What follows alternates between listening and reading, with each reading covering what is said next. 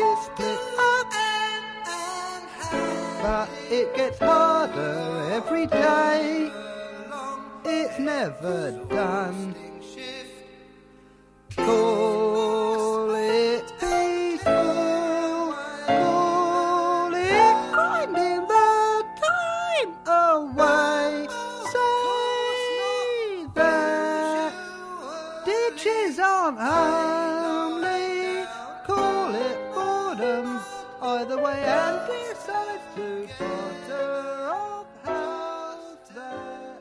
This is weird though. I am really low. It's funny. I really don't mind changing with you because I actually like sitting low. No, this is fine. No, I really think it's appropriate though, right? Well, no, I don't think. Because I'm like, who am I? I'm like this like nomad interviewer, and I'm going to like Who am I? I'm your like house. This, I'm like this nomad composer. I mean, come on. No, no, no. It's fine. We don't need to switch. We don't need to switch. Okay. I'm fine. Everything, we everything can is we set up. can do this. We can do half and half. Okay. So with the half, how do we know we'll hit the halfway point? I think that you you will probably know. You've done so many of those. You probably have a feeling. Yeah, yeah, yeah. So once you feel that we've reached the half and we are changing, about to change to something, then we are changing the chairs. So do you want to begin with a little biography stuff? How did you end up here in Massachusetts from? Beats me. Yeah. well, I was born in a very small place, Kiryat Chaim, Ma'aravit, which is the, the west one, which was a very problematic place when, when, you know, when I was a young girl because it was very divided. Most of the, the Israelis there were coming from Arabic countries and fewer family were Ashkenazi, so coming from European background. And that was not a very peaceful coexistence. And then I, I'm jumping now about uh, 19 years and I studied music. I actually, why won't I go to jump only 17 years, 14 years? I started writing music, rock music actually. Like in a band, like Yeah, well, I did things by myself, and then I I did have a band, um, and we were called. There was one band which was called Etz, which means tree, how do you spell that? tree, just the tree. Oh no, no, no. How do you spell the? Etz, Etz. You can spell it. I mean, it's written in Hebrew, but um, E T Z. Okay. And then um, we had a bigger band with really excellent people and with some kind of arrangement. Um, and that was called Pandora's Box. What did you play? Well, I wrote those strange songs, and I was the pianist and the singer of the band. Some other people in the, the bassist also wrote some songs, and the other pianist or keyboardist. The bassist was Arnon Palti, who is a very known jazz player in Israel now. Did you tour throughout Israel? No, we were very young. I mean, I was like 17, I was in high school. We performed. There was a place in, in Haifa where all the, we used to call them freaks. They were the kind of the Israeli hippies, which are a little bit different than American hippies because they were very highly intellectual and of exquisite taste Okay. and they were our fans. anyway, and then the music by itself started getting more and more beatless and stranger until people told me, you know, it's not rock music anymore. And together with this, I was starting to listen to all kinds of things. Like I discovered Webern, and I decided to go to the music academy after a long trip by myself to England, where I hitchhiked all over England. By yourself. Yeah. hmm And um, and that was the beginning of my musical life, so to say. Did So, you? What did you have exposure to in Israel as far as new music went? You know, I have to say that um, the class of composers that we had was amazing.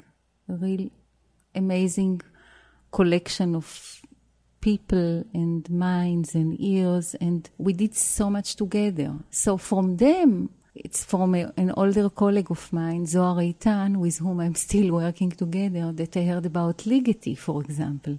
this was the biggest discovery. And he took me to the library and played to me the Requiem. And that was, you know, let's say that was, um, yeah, 79, 80. So Ligeti was really, really important then for all of us. Then Schnebel came to visit.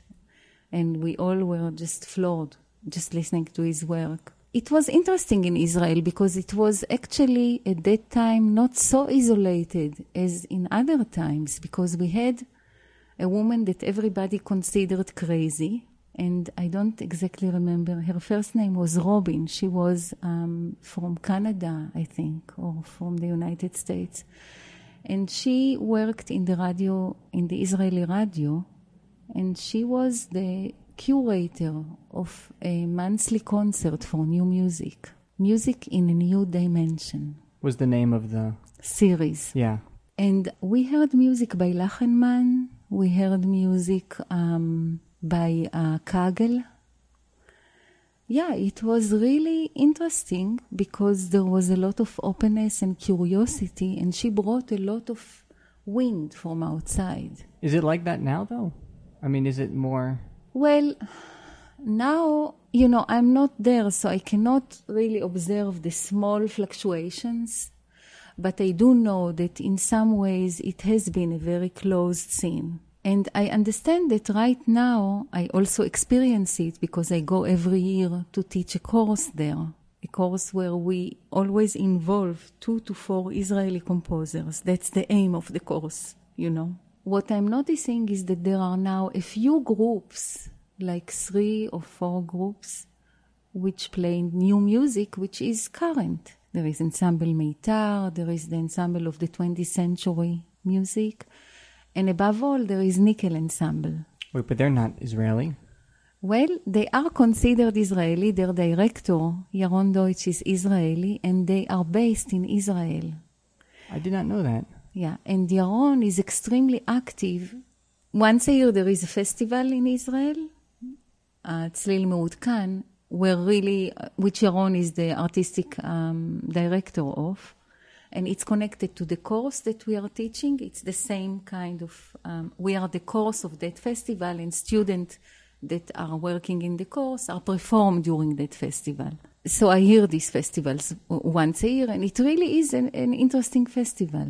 But to tell you that all the young composers in Israel are coming to hear it, that would be a lie. Yeah, that's what I mean. I meant I, meant more the mentality of the people writing music. Yeah, there are, it's varied. There are two centers or in Israel. Well, in Israel, there are three big cities. So Jerusalem, Tel Aviv, and Haifa. Each of these cities has a music academy.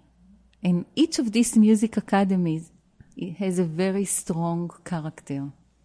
And I would say that Jerusalem is the biggest, the most popular, and the most enclosed. Tel Aviv is the open, very, very open, but it's kind of falling apart because there is very little support for composition within the, the school. And Haifa is thriving, and it's a very nice and fresh new force, but it is new, you know, and there is a lot of openness there, I believe. So there are those three different institutions, and each of them is a different approach, something like that. If you think about the young people who write music. Okay. So anyway, you go hitchhiking through the UK. Oh, right. Yeah, My and- biography yeah. back. Yeah, and then, you know, I studied in Israel with Abel Ehrlich, who was an amazing human being, amazing composer, and ama- amazing teacher. A very crazy person that we all admired with the most absurd sense of humor you can imagine. After, I don't know, five, six years there, I got a DAAD to go to study with So that's how you got to Germany. That's- DAAD Schnebel. Yeah. Exactly. That's how it started. I was sure that later I will come back and live in Israel and, and be in Israel. But, that ended up not didn't happening. pan up quite like this. Yeah, Yeah. yeah. You get the DAAD. You go to where, where's Schnebel at that time? Berlin. Okay, so you're living in Berlin. I live in Berlin in its golden days when the, the wall was still on. 83 to hmm. 85, and I get to experience this island mentality, which was really magical. This is amazing thing to, to be able to, to experience. And then I went to the US. My husband at the time was a cellist. He was accepted to Bloomington School of Music and Indiana? in Indiana. I didn't know you were went there. I studied with John Eaton as a non-degree student. No way, really? Yeah. Him? like the mic like the original microtonal guy. Yeah, You know, he's still in New York, I think. yeah, I, Yeah, I, I had a, a Facebook connection with him. Oh my god. He was wonderful at that time, really. But let's go back to let's go back to Berlin for those so you're in Berlin for 2 years. And a half. two and a half years studying with Schnebel. What ha- like what what's that environment like? What are you exposed to? What does it do to your head? What does it do to your music? It's interesting because it is not like I experienced the revolution. I think that somehow in Israel already I was starting to do things that, you know, people said, people who came from the outside said, how can you do that if you have only been here? Something like that. But, you know, I was in the same class, for example, as Gian Mario Borio, who is a, now a very active musicologist in Italy. And he said to me one day, You mean to tell me that you don't know the music of Scelsi? And I said, Scelsi? No, I'm sorry, I have never heard that name. So he appeared with the CD, and this CD really changed my life, for example. What was the CD? What music did you hear of his? Anahit was the first piece. Okay. and it was just you know it was it was not about it being new it was rather actually being old it's so archaic and like something which is subconscious familiar to me actually subconsciously so that was one thing that happened there there was a lot of improvisation going on i was in the class or i was in the same environment we were at the same time with uh, isabel mundry hans-peter kyburz and orm fin- finnendahl That's quite the I, I class. was, you know, I was I was older than them. I was actually not accepted to that class. I came to Berlin. I had the DAAD to study with Schnebel. I was not supposed to do the Aufnahmeprüfung, but nobody told me, so I did them. And all those people got into the class, and I was rejected. So how did you end up getting into? You just didn't take the class then. so I, you know, but I was not supposed to even do the, the, the, the, the because I was actually studying with Dieter. So it was just a kind of a difficult thing to, to get through, which was very good. But um, they apologized later Okay, they to said some that. extent. What do you mean? How did they apologize later?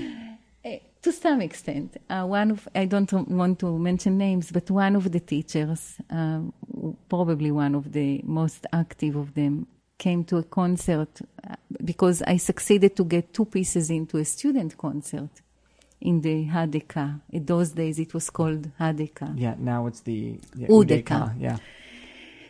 And he came to that concert where I had uh, this one piece. And after the piece, he came to me and he said, This was an excellent piece.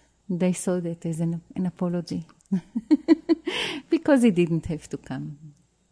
So there's re- so when you're in Berlin, there's really no mental change that happens to being Oh. exposed on that island, or a huge mental change. okay, then what's describe describe it? It's it's hard to to explain. I mean, when I said there were no revolutions, I meant actually musically. It was not like I suddenly discovered the world because, as I told you, I had hints of it, and I was really hungry. So even in Israel, I was already very open, even to the small voices that I could have heard. But And you were lucky enough to have that radio station series. too. Exactly. Yeah. Okay. Very lucky. Yeah. And to have my colleagues who were all, I mean, we used to teach, do those courses that, you know, every time one of us would teach the others something. And um, we did it on our free will. There was no credit that was attached to this. It was just a very extraordinary group of people that I was really, really lucky to be a part of. In Berlin, then, in that sense, it was a continuation, or a, you know, you come with a hunger, but the hunger is already to something that you knew existed. But to get out of Israel and to be in a, in a different place, and especially this is Germany, it was very, very complex. And it was, and Berlin was at the time, you know, it was like a huge echo chamber because there was, when I said magical, what I meant is that it was a city that had human nerves all over it. And if you touched a node, there was repercussions and echoes all over. I mean, I came there, I had no place to stay, but we met by chance somebody who said, Oh, you can stay in my house. I'm gone for the next two months, and it would be great if you stayed. That house was in Kreuzberg, and it was vis a vis uh, a Besetzte house, you know, where people, which was so amazing to, to be, you know. When we were done with that, we already na- had the next apartment lined up. And by the time that school started, we had friends. We, everything was just happening so fast, so by itself, and you got to the people who were more or less looking for the same thing like you did very easily in that climate of this closed city. Because it was just so be, because it was so Closed. closed. Yeah. Yeah. yeah, because of that. Eventually, you were that was going to happen no matter what. It was. Do you know what I mean when I say that? Like, Yeah. It's inevitable that that something, a city that that closed, everybody's gonna who's an artist is gonna get to know one another. Exactly. Eventually. Yeah. It- but it was just like, you know, like those veins that are carrying those messages or whatever they are were very clean and open and everything just connected very neatly. But was it also aesthetically closed? Okay, it's good that things are bouncing around as a small network, but then there's also the argument that if it's open, then more things, more different types of things can come in. You know, I I don't know. I think that Berlin had always have something idiosyncratic, which is, and, and if you think about New York, that is very, very similar. New York is in some way even more closed to some extent. Yeah, I agree with that. Yeah. Yeah. So I can't, uh, that's for my perspective then, now, but you know, back then it was just, I can't explain that to you. You come from Israel, and the houses in Israel, for example, are quite ugly. They are always gray. If you go to Tel Aviv, it's really the most beautiful, ugly city in the world. The most beautiful, ugly city in the world. Yeah, there is no attention to outside face of things. It's just the opposite. There is some pride in oh, we are straight as it as it is. We are not trying to be dishonest and beautify it. You know, that's Yeah. very Israeli. It's connecting some kind of honesty with showing things as they are or worse than they, they are. And um, then you come to, to this city, and I think the most amazing thing, and I'm still, I'm still amazed by it, also in my house now, is the change in the light. Because light in Israel is something you do not look for. It's everywhere, and it's so exposing. It's white. And it's so exposing that you see that everything is dusty and that you see the grayness and that you see that the graffiti is old. Even the graffiti is not fresh, you know. Yeah. And then you come to Berlin and it's this north city and light is very precious. And you know, and you have those long periods of time where you can see. I remember my first husband used to go on the on the roof and was looking and say, Chaya, in about an hour and a half we will have some sun. yeah, I feel that. Yeah. it's it's it's unbearable during the winter sometimes.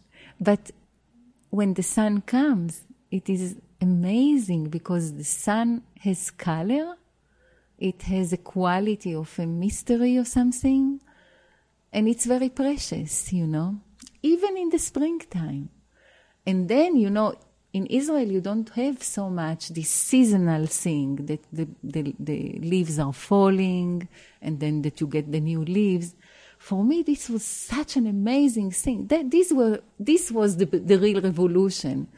I lived in a house then. It was one of those Grundstück houses, you know. Yeah. It was in a colony, and um, to see the fruits and to see how things are just this natural cycle that was something that was very different. It was different, but it was very close to me because my parents came from there, you know, not from Berlin, but from Poland or Russia.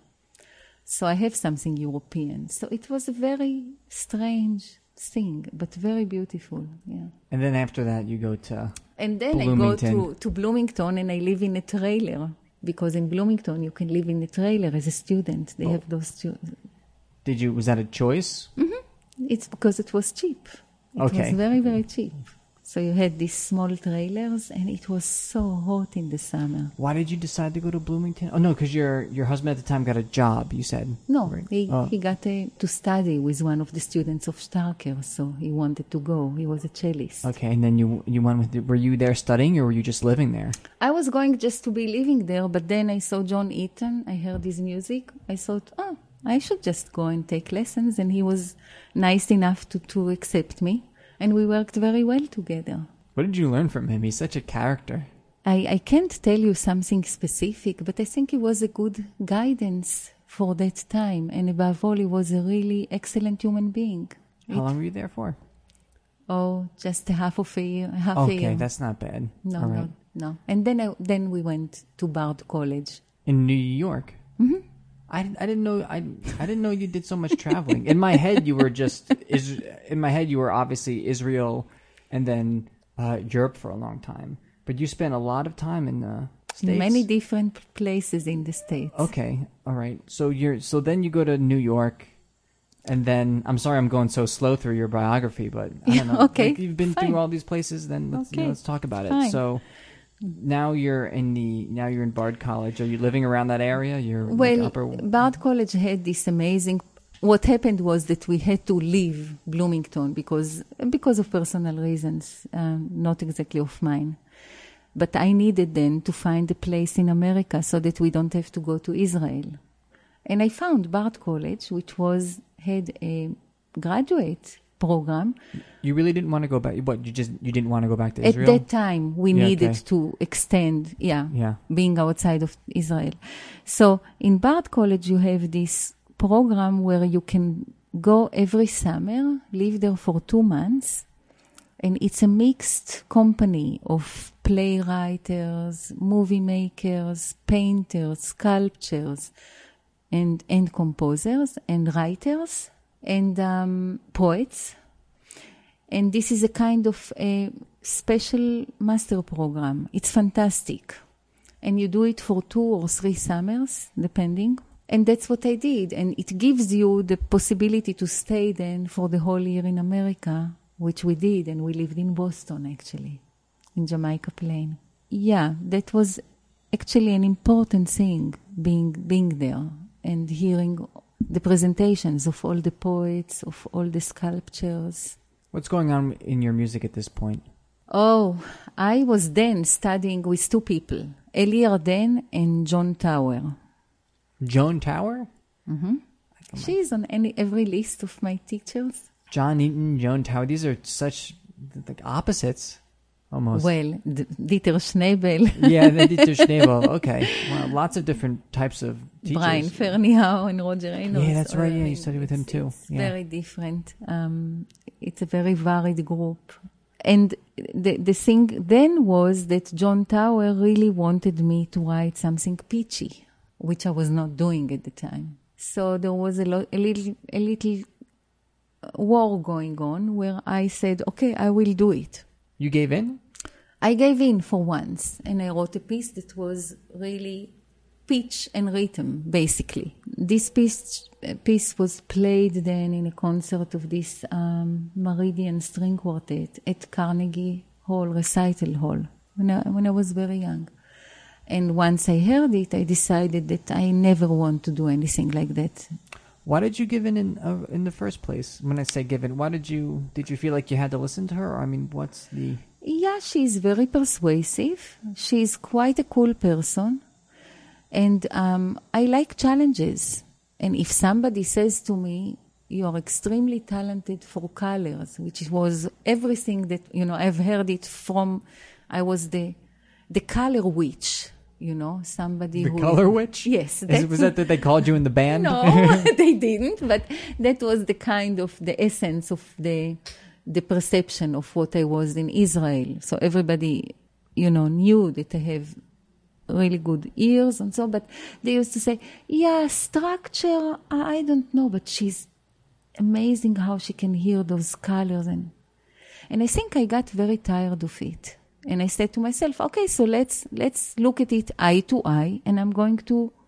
I think that it's very good actually sometimes too. It's not giving in, it's exactly the opposite. It's okay, I'm not going to compose where I'm most comfortable. Let's see if I can do my thing, even if I don't get the means to do it. But I was not happy with the result. I did feel like it was a betrayal. That is the full truth. What did she say? What was the argument you had with uh, Joan Tower afterwards? You're like, I, I tried it. I'm not doing that again, or No, no, that came later when I heard it, the piece performed really, really well, and it was a big success, and everybody came to to congratulate me and to say how amazing it was, and I just felt like, can I just go and throw myself from the next bridge? Mm-hmm. yeah, okay, wow. so that was the direction you went in just for a brief one piece. One piece. Is there still a recording of it, or no? You won't have it. Yeah, yeah, no, that, no, I want, I, I, all, basically all the pieces until I was 30 or 29 are not performed. I now release, um, released one piece, which is all pitch and rhythm actually almost, but it's, but I love it. It was when I was 23 years old, I wrote it, I think. That piece is going to be recorded for violin solo. It's coming up in, in a few months. How old were you when you wrote this one, the string quartet? The string quartet, this must, I was probably, um, this is 86, probably, so I'm 25, uh, 28, 29, because I'm December, so So you do that, you don't like it, then you go back to what? Well, I mean, not maybe go then back. Then I continue. Yeah, you then can. I you, continue. you continued as if it didn't happen. Look, you never can continue as if anything didn't happen. You learn from everything. You just learn from everything. So whatever you, you just go forward with what you got. You always get something, if, even if the something is some clarity uh, that you don't want to do something in a certain way. You've gained a lot from that. Yeah, So it's not like it has never happened. It's like a lot has happened. But it just it just maybe reaffirmed what you were doing before, maybe even more. Like actually, this is I am the color witch at the end of the day. but you know i'm sure that making clear to everybody and for first and foremost to myself that, that i can i can do it in pitch and structure only that that was a strengthening experience in some way and then i'm applying and getting accepted to ucsd okay, and then you got in and you went to UCSD, and then Ferneyhough was there. He the came the same year that i did Okay, Yeah, yeah. Uh, but you know, I studied with him actually as a student, individual student, only two months. Yeah, because in UCSD they have we have the system that the incoming students study with all the faculty member and then they choose and the faculty member choose and that's how the studios are decided upon and then if you choose a teacher usually you stay with them for the whole time and i chose to, to work with roger reynolds what was the atmosphere of that school like at the time? Ah, it was amazing it's a very yeah, it's a very well-known school for new music and new music performance. Yeah. And it also has a unique history and a way of thinking about things that I think is indicative of a certain time period, if that makes sense. I don't know. In my head, I think of it as like the heyday of UCSD. Do you know what that means? Like the Yeah, yeah. like the, maybe But like the but- golden period where, is it, where it was at its height. What was it like at that time? What was the atmosphere well, like? you know, some people would claim that the heyday were before, when Pauline Oliveros was there, when it was much more of a 60 atmosphere, because actually I was there in the time of the transition, and there was a lot, was a big war going on between the Americanists to, to the Europeanists, you know, because Brian just came. Brian is a person who is really fighting for quality, and quality is not exactly a parameter that was so present in the 60s. It was not about quality, it was much more about happening, openness. Let it happen, you know. And Roger actually was then becoming a very, very important person in the school. He has always been, but you know, and Roger is also a person who promotes a very discerning and very aware approach to composition that has to do with pursuing quality, you know. So I don't know if these were the heydays. These, these were very intense days at, at UCSD. Who won? I guess I know the answer. I mean, the the Roger Reynolds, Ferneyhough, people won, right? Yes, they did. Yeah. Yeah, it was a kind of a natural course that, that the things have taken. You couldn't stay in that place of before forever. So, and now I think they are again in a different place. So things change. That's part of a vitality, the, vitality of a place. What place do you think they're in now?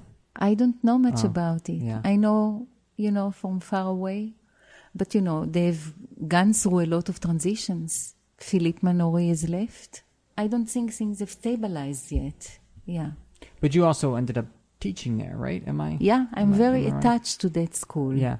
So so after you graduate, do you go right from teaching? Not at all. No. Okay. First of all, they have a, a rule against hiring their own, which is very, very different than what happens in Germany, for example. Yeah. And I like that rule. So you cannot just come from the school and be chosen to teach. No, after UCSD, I was already with Steven Takasugi, my husband at the present, and we together decided that we wanted to go to Japan. He is of Japanese origin and he spoke the language to some extent. He was raised by his Japanese gr- grandmother. But you didn't speak Japanese at all. After a year, I spoke really not badly. And after two years, I spoke better than Steven. I'm very proud to say. Really? Because I really sta- I worked really hard. But why why why did you make that or why did you make that decision together? Oh, uh, to go to Japan? Yeah. Well, I had a connection to Japan since you know my since my teenage. I I was just, um, for example, when um, Yoko Ono, the father of the Buto dance, came to Israel. This was a formative experience for me. There was another dancer, Keita Kay, who was based in New York, who blew my mind. The, all these people came through Israel, and I've I was so orthodox about waiting for their performances, and and then I also heard Gagaku music, which sounded to me like something that I always knew. It's like sounded like oh, so that's what I always wanted to hear, or to write, or to experience. Oh really? One of those? One of those, yeah. So, um, yeah, it was very clear to me that I have to experience this country. And we lived there for two and a half years, too. So much bouncing around from place to place.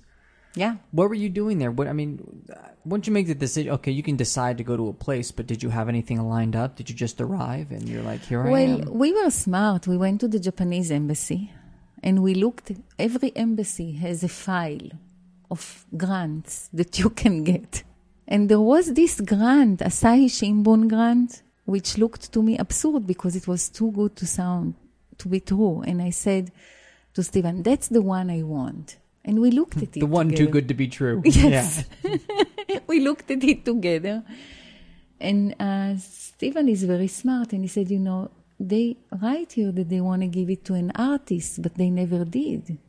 Because if you look at all the people that have gotten it, never have they given it to an artist. And that's the point that we made in the application. And they gave it to, to me. Okay, and it lasted for two and a half years. It lasted for a very good year that left something. That's how I lived in Japan. And Stephen also got the Japan Foundation grant. So we were set for two years. Why are you moving around so much? I'm curious. you think that's just a natural natural thing? You know, I think it is a characteristic.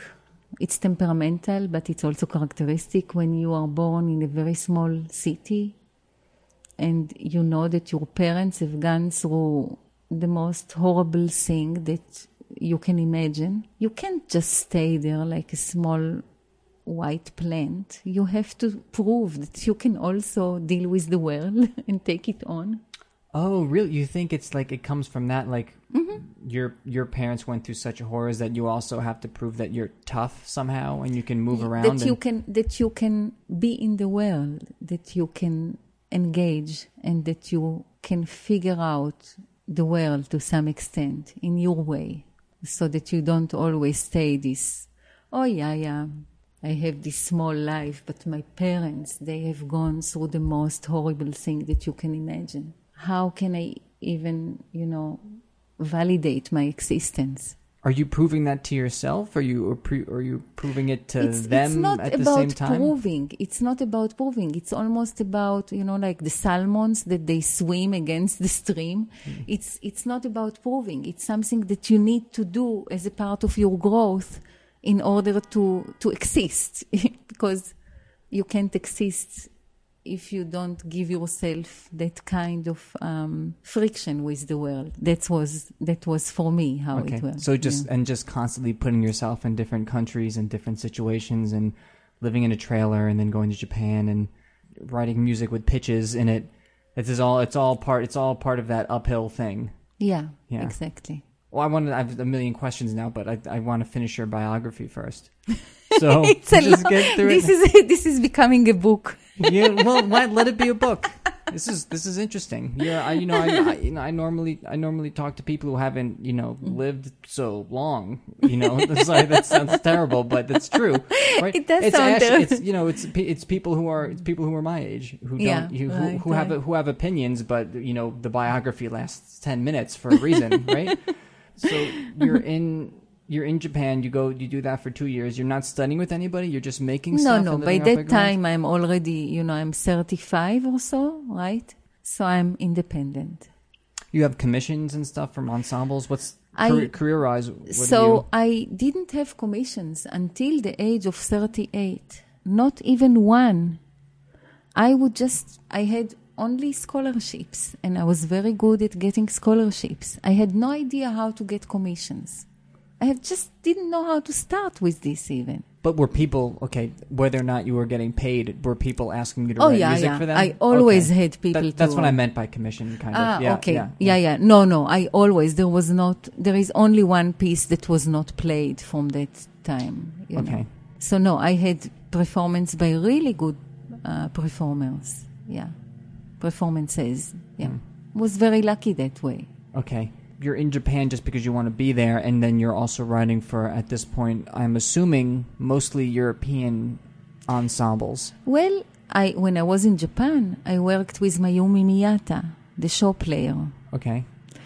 and I actually wrote a, a, a trio, Die Kreuzung, which is written for sh- U, which the U is the um, alto version of the sho, which is like the soprano version. So it's a bigger mouth organ. So I wrote a piece for the U, for alt saxophone, and for double bass. And that that is what I did when I was there. And then the second year, I actually wrote that piece for a Gagaku orchestra that was never played because the Gagaku orchestra in Japan that was supposed to play it then looked at it and saw that it was a little bit too much out of the Gagaku. After Japan, where do you go? After Japan, I'm getting pregnant in Japan. I give birth to my son in Israel. And already when we are in Japan, I know that I got the next scholarship, which is to the Akademie Schloss Solitude in mm. Germany, which was a very, very lucky thing for the whole family. So with my son about one month old, we moved to the Schloss. You're so you're you're living in a castle. We are living in a castle. Yeah. And that is when I get my first paid commission, which was the piece of a Afatsim. I'm not familiar with that. What's the what? What's the? It's a nonette, Yeah. a mixed nonette. It was written for Ensemble Recherche. And the commission came from Steirischer Herbst, Musikprotokoll in Steirische. Christian Scheib was the curator at the time. And it was a very good festival. And it was played there the same year with um, Haas in Vain. So those pieces were really and I think they really represented very different angles of what was going on, but they were played at the same festival. Okay, and this is 96. that's ninety six. How yeah. long you how long you at Solitude for? Just one year, a whole year. But then already in Solitude, I get the, the phone call from Rand, Rand Steiger from UCSD, who tells me that I'm one of the finalists for a position for which I don't even remember applying, actually. I don't know. I think the students that were there recommended that I would be asked. Yeah, and I had to go and do it, do the interview and do the and turned out I got the position. And since that was the only way to continue and survive, we now, went. now you have a kid who you have to support, which is yeah, that was a huge relief. stress and it's stressful. Yeah. yeah, it was a huge relief to to get that. I mean, it was really months of. I just remember this happiness of going to an office and thinking, "Wow, this is my office. This is my Mhm. office. I'm teaching here." But is it the Mm. first time? Do you think that you have the possibility of not having to swim upstream for a while, right? Yeah, Because because academic positions are yeah, it's the first time. It yeah, was a huge. They're, they're safe and Yeah. yeah. It, I, I mean, I still remember very distinctly this moment uh, of I, I learned how to drive when I came back. Yeah. So this moment of me driving my car, my son is in the back because I'm picking him up from the daycare to go home, and I'm saying to myself. I'm a woman who has a son. She's driving her car back from her job to home. yeah. and I'm just thinking about the meaning of this. You're living the dream. You're living the American dream, aren't you? Did you have a house with like a white picket fence and Not white picket fence, but it was a very lovely house with a courtyard. It's the first time with stability. I mean, yes. It was not only being at UCSD, it's having a son was a huge change. Yeah. when you have the kid, you're like, okay, now it's time for me to stop. Like the potential of you of living in a trailer in Indiana is gone now, right? It's strange, yeah. The whole orientation has changed, but it is really connected to some kind of um, of peace that comes with having a child. I think that uh, even, for example, a part of a kind of an existential loneliness that you have, you get rid of it for the first years when you have a child. It just disappears because there is a piece of you in the world which is a different person. And it's amazing. It's just, I think that it's a very, one of the strongest experiences in life. Again, what does this do to your thought process? How is this affecting your music? You're finally at a place where you're you don't have to, you know, worry about certain things and at the same time have to worry a lot about other things. Yeah, you know, You're one- starting to teach for the first time. Yeah. Yeah. One important com- composer, whom I'm not going to, to name, have, have told me once, never had, never have kids because when women composers have kids, regardless of how talented and fearless they are, they all start writing lullabies. But for me, it was exactly the opposite. I mean, actually, what happened then is that I really get the biggest opportunity so far to write an opera. And then the first two years at UCSD, actually, I work on Pnima, my first opera. And this is like pulling together everything that I learned so far and really going on a limb, sending it to a different dimension in terms of the length of the words and let's say the mental place that I allow it to occupy. So it's almost as if all this swimming against, all this salmon swimming against, it all focused now only in my work. That's what happened Okay, once. so I- it no longer becomes environmental. It It's- becomes it's- purely aesthetic at this point. it's for me it's never purely aesthetic because my work is not aesthetic. It's my life in my work. There are the life in the real work or real world and there is the life in the work. And the life in the work coalesces to inhabit all this energy. And i think that that's when pnima comes and shuhai shuhai practices javelin which is one of my first pieces at that time, and then Pnima, the miniatures. This is the period where all of this comes together. It's a very meaningful time, actually, creatively, and actually the time where I took the most risks in some way. It's almost like there is one amount of adventure, adventure, adventure, or, or uh, risk taking and if it's not in, in life, it's going to go to the music purely. It's it's a kind of a funny. It has to go somewhere. Yeah. What were those risks that you were taking at that time? Well, let me go back for a moment. Remember your question about all this traveling, and that I told you that kind of dealing with the world in, in kind of taking risks in that sense was not in order to prove a point but I didn't exactly explain what was it. And I can say that it was, I said that it was like a natural need or it was essential, right? Just like with the fish that are going upstream.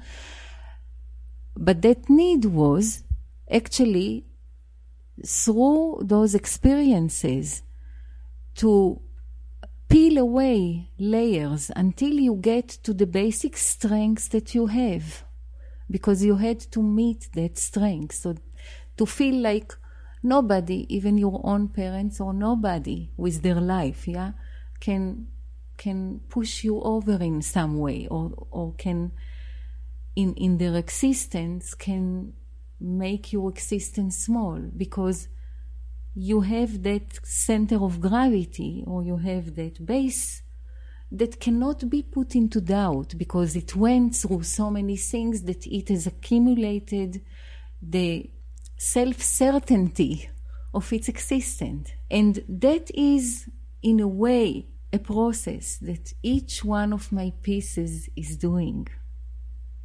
So if I think about Pnima, that was the first time maybe that one of my pieces really went through that kind of exploration in such a huge dimension over 75 minutes.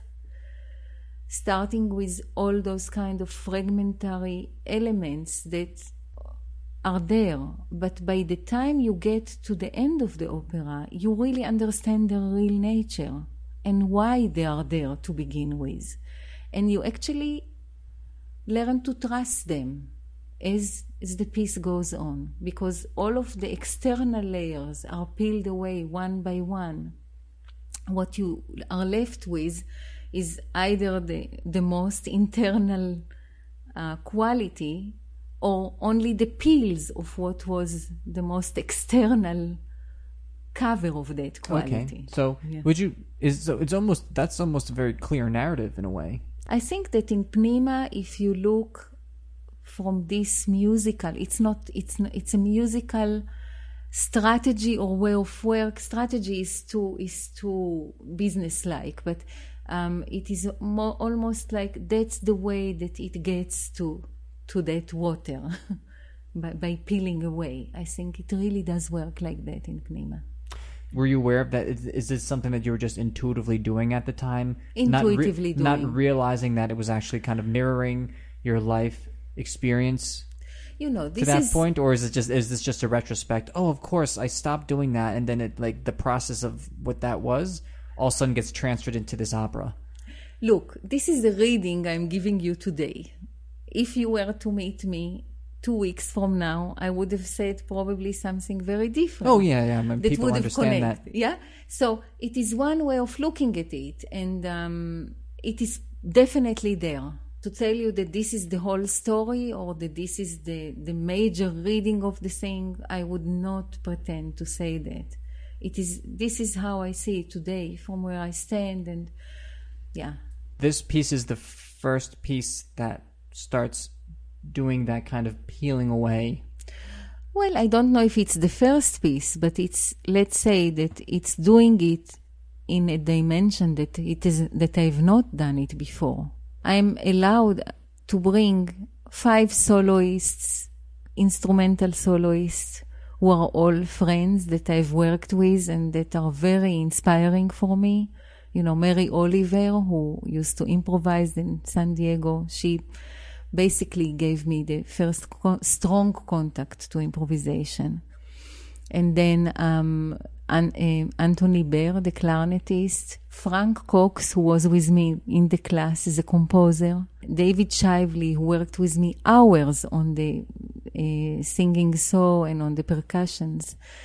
So, um, and and then two other people who came from the outside, Rico Gubler, who became then a collaborator, and Andreas Eberle, who was the trom- trombonist. But the four people that I mentioned first, they were real inspiration because I knew their way of playing.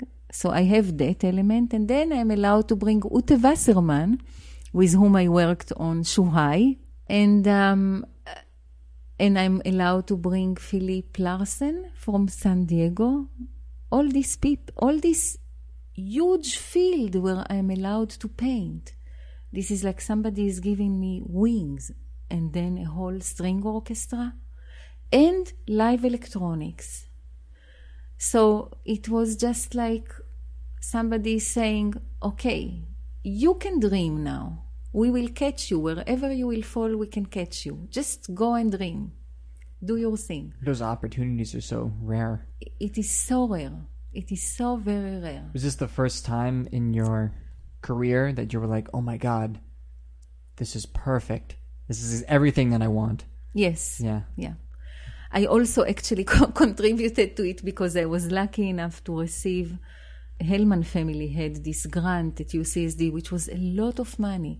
This is what enabled me to bring all those people from UCSD to Germany. Okay. All right. All right. Yeah, but they really worked with me, the Biennale, to make it possible. Okay.